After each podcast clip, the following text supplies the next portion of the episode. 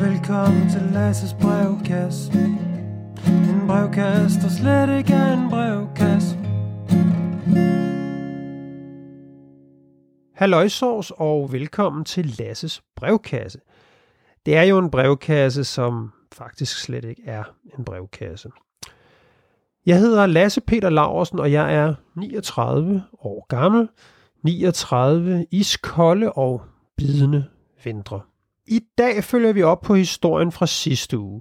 Den om, at kommunikationsrådgiver Anna Thysen gav tre unge mænd, som hun var chef for, en kærlig opsang, fordi en arbejdsopgave ikke var løst til UG og kryds og slange i kommunikationsbyrået Gilmeiden Kise. Opsangen den bestod i, at Anna gelejtede de tre ungersvende op på en række og spurgte, hvem hun skulle sutte den af på for at få lavet noget her i firmaet. Vi skal tale om reaktionerne på den historie. Mediernes reaktion, Annas reaktion og hendes følgeres reaktion. Jeg havde jo forventet, at det nærmest var breaking news, at formanden for MeToo i Danmark og bevægelsens måske mest hårdslående stemme selv havde krænket The Night Away.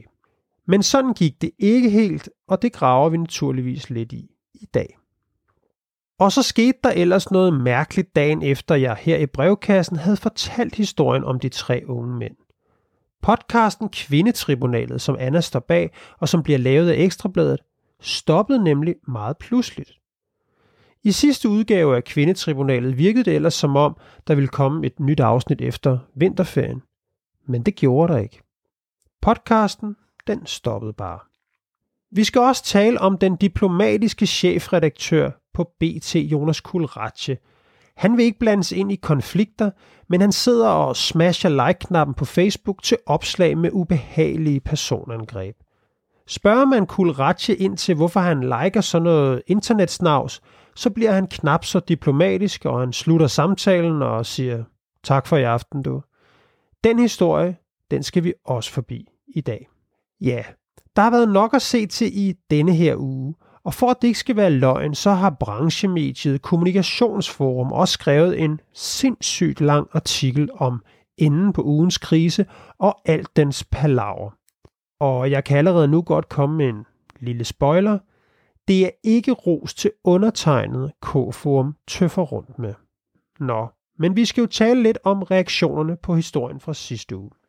Hovedpersonen selv, Anna Thysen, ja, hun gider slet ikke forholde sig til sagen.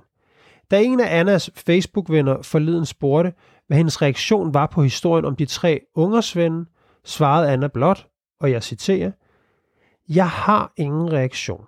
Det er så vilde påstanden, at jeg ikke orker at forsvare mig. Ja, og det er faktisk alt, hvad Anna har sagt om den sag offentligt. Hun hverken benægter eller bekræfter. Hun orker bare ikke at svare. Og det er altså formanden for MeToo, der bulrede og bragede frem med Dyrbys julefrokostkommentar, der var helt utilstedelig, og hende, der dansede på hans grav.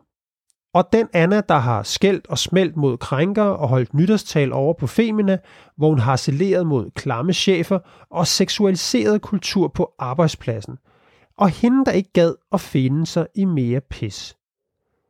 Ja, hun gider i hvert fald ikke engang at forklare sig, når pilen peger lidt på hende selv.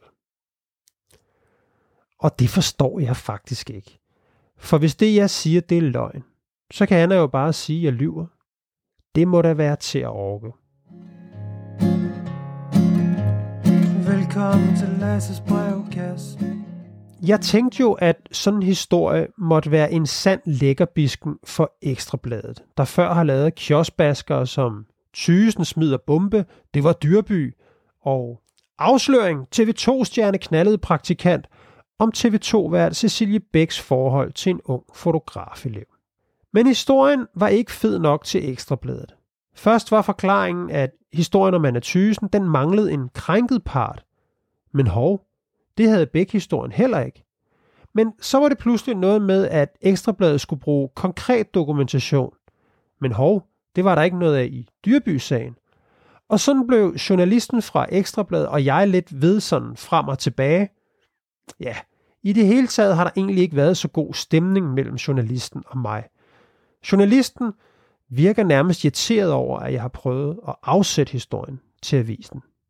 I sagen om Cecilie Bæk og hendes forhold til en fotografelev, der var der tre elementer. Der var en krænker i citationstegn, som var Cecilie Bæk, en krænket part, også i citationstegn en fotografelev, og så var der en tredje part, en ukendt person, som Cecilie Bæk havde fortalt om forholdet til via Instagram. Her var det nok med to elementer, altså en krænker og en tredje part, for at Ekstrabladet kunne rulle med historien, der fik både det store konfrontationsinterview på video og meget andet godt. Sagen om Anna Thysen har de samme elementer. Der er en krænker, Anna Thysen, der er en krænket part, de tre unge mænd, og der er en tredje part, og det er jo så mig.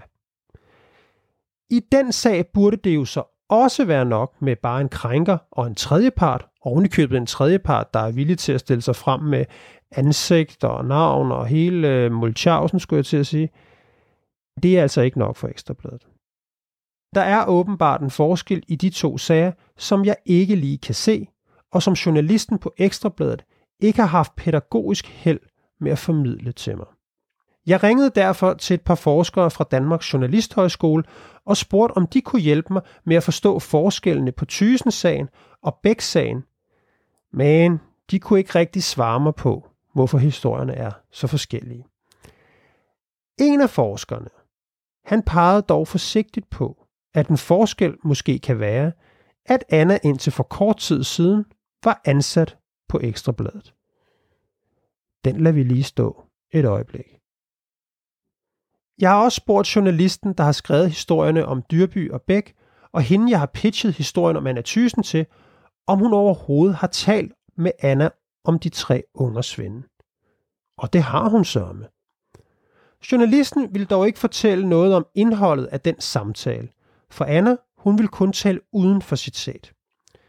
Anna, hun overgør altså lidt alligevel og vil godt tale til baggrunder uden for citat, men offentligheden, den er altså stadig for uoverskuelig. Jeg har naturligvis gerne vil tale med chefredaktør på Ekstrabladet Henrik Kvordrup og spurgt ind til alt det her. Men han gider ikke at svare mig.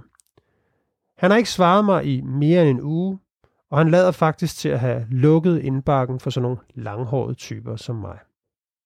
Er det ikke underligt, at Kvartrup ikke vil svare? For han har jo ellers været den helt store fortaler for, at vi også skal gå til kvinderne i MeToo og ture stille dem de kritiske spørgsmål. Her er han i kvindetribunalet for nogle måneder siden. Hvor, hvorfor er Janne Petersen eller de andre Men det- kvinder, men hør der deltager i det her program, høre, hvad- og Ja, hvor, hvorfor er de sakrosante? Hvorfor er de helliggjorte? Hvorfor må de ikke udfordres på deres synspunkter? Hvorfor skal vi, hvorfor skal vi som journalister allieres med Og dem? det mener er du, alle har gjort? Nej, jeg sporer i alt fald ansatser til det, og Men- det kan jeg ikke lide. Ja, det var dengang. Nu er der uvandt stille om den slags hos Kvordrup. Og nu vi er ved kvindetribunalet. Anna, der var vært på programmet, hun stoppede nemlig dagen efter, at jeg fortalte historien om hende og de tre ungersvende. Der var ikke en kommentar i Ekstrabladet. Ikke en lydbid til podcastlytterne, og ikke et ord om det på hendes sociale medier. Anna Thysen, hun listede bare ud af bagdøren på Ekstrabladet som en lille stille mus, som om hun aldrig havde været der. Var kogepladen blevet for varm? Sagen om de tre unge mænd, Annas mange kasketter og de tætte relationer, kunne Ekstrabladet ikke holde til, at det virkede som om Anna var hævet over andre. I et tidligere afsnit af Kvindetribunalet fortæller Anna i en henkastet bemærkning, hvordan hun har talt med chefredaktørerne Knud Brix og Henrik Kvordrup om, at de skal have hendes ryg, når hun går ud med Dyrby-historien. Det lød sådan her. Henrik, du ved, jeg siger til dig, jeg tror, jeg siger til dig fem gange, og det er is- irrationelt. Du, er- jeg tror heller ikke, du har hørt mig sige det før. Jeg siger, og siger det også til Brix, har I min ryg? Det er noget mærkeligt Men, noget at sige. kære venner, jeg anerkender fuldt ud, at de kvinder, der er stået frem i den her sag, Ja, den bemærkning for den gamle spindoktor Henrik Kvordrup hurtigt talte sig væk fra. Er det ikke svært for en menig journalist på Ekstrabladet at skrive en kritisk historie om Anna, som er kollega på avisen og som sidder for åben mikrofon og taler om, at Knud Brix og Henrik Fordrup har hendes ryg? Var relationen mellem Henrik Fordrup og Anna Thysen for tæt? Anna har blandt andet hjulpet Kvordrup med en alvorlig personlig sag. Kommer det Anna til gode, når hendes egen sag skal dækkes? Normalt jagter ekstrablader jo folk for svar på gader og stræder. Men Anna får bare lov til at gå stille ud af døren, som om intet var hent. Det er i hvert fald påfaldende, at chefen for det hele og den rapkæftede Henrik Kvartrup er helt, helt stille i denne her sag. Særligt når han tidligere har turneret rundt med budskabet om, at vi også skal gå kritisk til kvinderne i MeToo-sager. Men åbenbart ikke, når kvinden hedder Anna Thysen, og hun har hjulpet en med lidt krænkerballade i egen livsverden. Velkommen til Lasses brevkasse. En brevkasse, der slet ikke er en brevkasse. Men hvor ved du så fra, at Anna er stoppet på Ekstrabladet og med at lave kvindetribunalet, tænker den vakse lytter måske. Jo, det skulle man som mænd over på BT for at finde ud af. Her sidder Anna Thysens papsøn Jonas Kulratje lunt i chefstolen. En dejlig varm stol han fik, efter Anna havde haft fat i kraven på hans forgænger Michael Dyrby, der nu er sendt i skammekrogen. Tak for hjælpen med det nye job, Pap Mami. Nå. Men over på Papsøndens avis BT kunne man læse en lille hyggelig historie om, at Anna Skam selv havde sagt op på Ekstrabladet, at alt var så fint, så fint mellem hende og Kvordrup og resten af ledelsen, og det hele bare var helt uden drama. Og så kunne man ellers lytte med, når Anna hun kommer med en ny og ret kedelig krisepodcast. Der er ingen, der interesserer sig for, hvorfor det hele kommer så pludseligt, og ingen, der interesserer sig for, hvorfor Anna ikke har sagt noget om det her til sin lytter, der jo i sidste udgave af Kvindetribunalet blev stillet i udsigt, at programmet ville vende tilbage efter vinterferien. Og BT de gider naturligvis heller ikke konfrontere Anna med historien om, at hun selv har opført sig krænkende.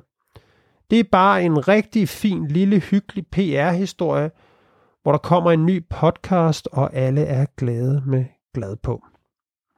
Så sad jeg ellers der i mit ensomme lønkammer og tænkte, at den historie BT havde lavet, den var måske lige kommerciel nok. Jeg kender i hvert fald et PR-bureau eller to, der ville blive rimelig vilde i varmen, hvis de kunne få sådan noget lort i spalterne. Derfor mailer jeg til journalisten, der har skrevet den fine PR-historie om Anna, og man ikke har lyst til at lave historien om Anna og de tre unge fyre. I mailen der ser jeg for god ordens skyld også chefredaktør og Annas papsøn, Jonas Kulratje. Og så sker der lidt, for få minutter efter jeg har sendt mailen, så får jeg sgu svar fra chefredaktøren himself. Han vil bare lige sige, at han har hørt min podcast, og han mener, at jeg insinuerer, at Anna er beskyttet i pressen. Og Jonas, han vil altså bare sige til mig, at alle journalister på BT har fuld opbakning til at lave en historie om Anna, hvis de kan dokumentere den. Tak for info, Jonas. Man kan også sige, at det havde været lidt vildt, hvis du havde sagt det modsatte. Mens jeg har Jonas på en varm linje, spørger jeg ham, om han ikke vil stille op til interview og tale om de nære relationer i mediebranchen og de udfordringer, der kan være med dem. Og så spørger jeg ham også, hvorfor han har liket et Facebook-opslag, som Anna Thysen, altså hans papmor, har lavet, hvor jeg får et par tunge verbale ammerkys. Det er et opslag, der handler om, at jeg er en mega nederen type, et uordentligt menneske, og en, der stikker Anna knive i ryggen, og et menneske, der ikke fortjener at være en offentlig figur. Til det opslag har chefredaktøren på BT altså smashet like-knappen helt i bund. Jonas han svarer, at han skam ikke har ville fornærme mig med sit lille like, og han kan faktisk slet ikke huske opslaget, og måske likede han bare, fordi det var noget med, at Anna skulle videre i livsteksten. Og så ville den ellers diplomatiske Jonas ikke rodes ind i en konflikt mellem Anna og mig, så på den baggrund takkede han nej til et interview om de tætte relationer i mediebranchen. Jeg mailede Jonas tilbage, at jeg synes, det er lidt finurligt, at han siger, at han ikke vil blandes ind i en konflikt, men så sidder og smasher like-knappen på et snavset opslag, der jo netop er et partsindlæg i den konflikt, han lige har sagt, han ikke vil blandes ind i. Jonas melder tilbage, at han skam ikke tror, at der er nogen medarbejdere på BT, der overhovedet kan have den opfattelse, at hans likes på sociale medier kommunikerer noget som helst til dem. Og her slutter mailsamtalen med Jonas Kulratje. Han skriver, at han ikke gider at tale mere med mig. Man kan vist roligt sige, at det ikke er velvilje, der driver værket over på BT, når det handler om at interessere sig for Anna Thysens, gøren og laden. Med mindre det altså handler om en ny podcast, der skal sælges. Ja, yeah, der er lukket for dialogen hos publicisterne på både Ekstrabladet og BT. Nu er jeg jo ikke journalist, men er sagen om Anna Thysen overhovedet en krænkelseshistorie, hvor man har behov for en krænket part og en masse dokumentation? Er det ikke bare at ringe til Anna og høre, hvad hun siger til det hele? Benægter hun det, der er sket? Vil hun ikke udtale sig, eller foregår der noget andet mærkeligt? Historien om Anna og de tre ungers venne kan vel handle om, at debatten er blevet for skinger, nogen er blevet for hellige, og til tider er nogen måske også ligefrem hykleriske. Det vil i hvert fald klæde debatten med lidt flere nuancer. Hvorfor vil medierne ikke prøve at tage en snak med en af MeToo-sagens største stemmer om det her? Hvorfor er de så modvillige, og hvorfor får Anna lov til at gemme sig? Er der slået en ring om Anna i formiddagsbladene? Lavede hun en aftale med chefredaktørerne Knud Brix og Henrik Fordrup om, at de havde hendes ryg for enhver pris i Dyrby-sagen? Også hvis hendes eget hyggeleri skulle komme frem. Og betyder det noget for journalisterne på BT's velvilje til at skrive kritisk om Anna Thysen, at deres chefredaktør er hendes papsøn? En papsøn, som hun offentligt deler billeder af fra lollerens skiferier og roséture i Frankrig. En papsøn, der sidder og smasher like-knappen i bund på snavset og meget personligt rettet opslag, hvor jeg bliver udråbt som et uordentligt menneske, der stikker Anna knive i ryggen, og som en, der ikke fortjener at være en offentlig figur. En brevkast, der slet ikke en brevkast. Reaktionerne på sidste uges program hos Annas følgere skal vi også lige en tur forbi. Annas følgere de haver helt i vanlig stil både min Facebook- og Instagram-profil. Jeg skal holde min fede kæft, lad være med at ødelægge den gode stemning, og så har jeg i øvrigt bare ondt i røven over Annas kendisstatus, og i øvrigt så er det hele bare for sjov, hvis Anna har sagt det der med et blowjob til de tre gutter. En af Annas tro følgere, der sælger blomster på Amager, hun skriver lige frem, at det faktisk er helt normalt at sige det, som Anna har sagt til de tre unge gutter. Følgeren hun bruger selv vendingen hele tiden, for eksempel hvis der er for lang kø, eller serveringen af mad på en restaurant går lidt for langsomt.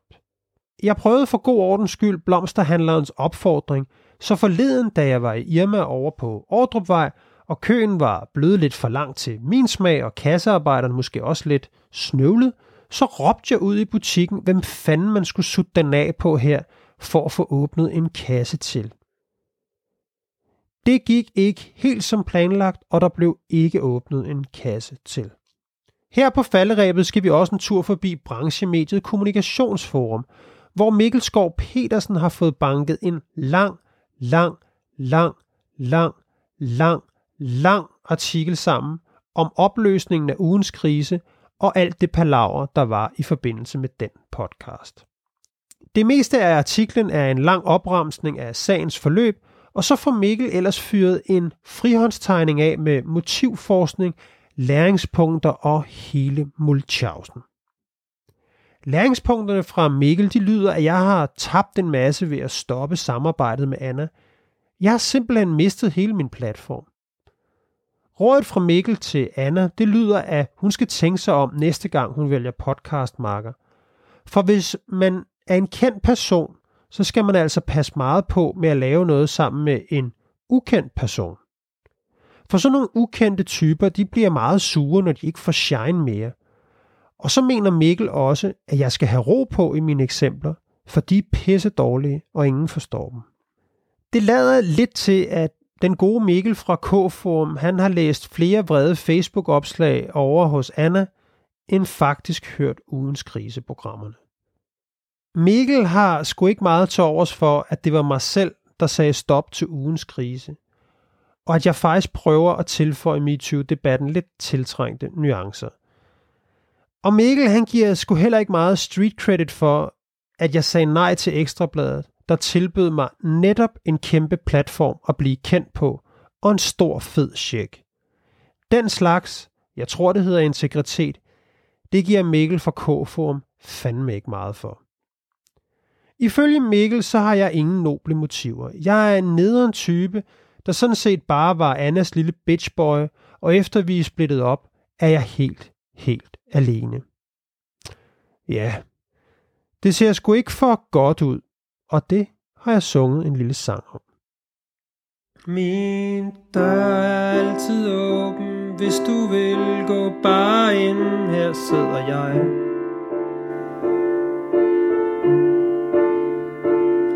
Hver gang jeg hører trin på trappen, stivner jeg og håber, det er dig.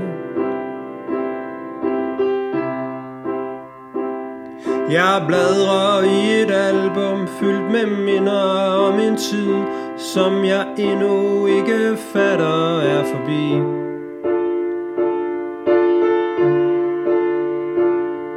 For fan, hvor er det trist og se tilbage, og nu bor jeg her i ensomhedens gade nummer 9.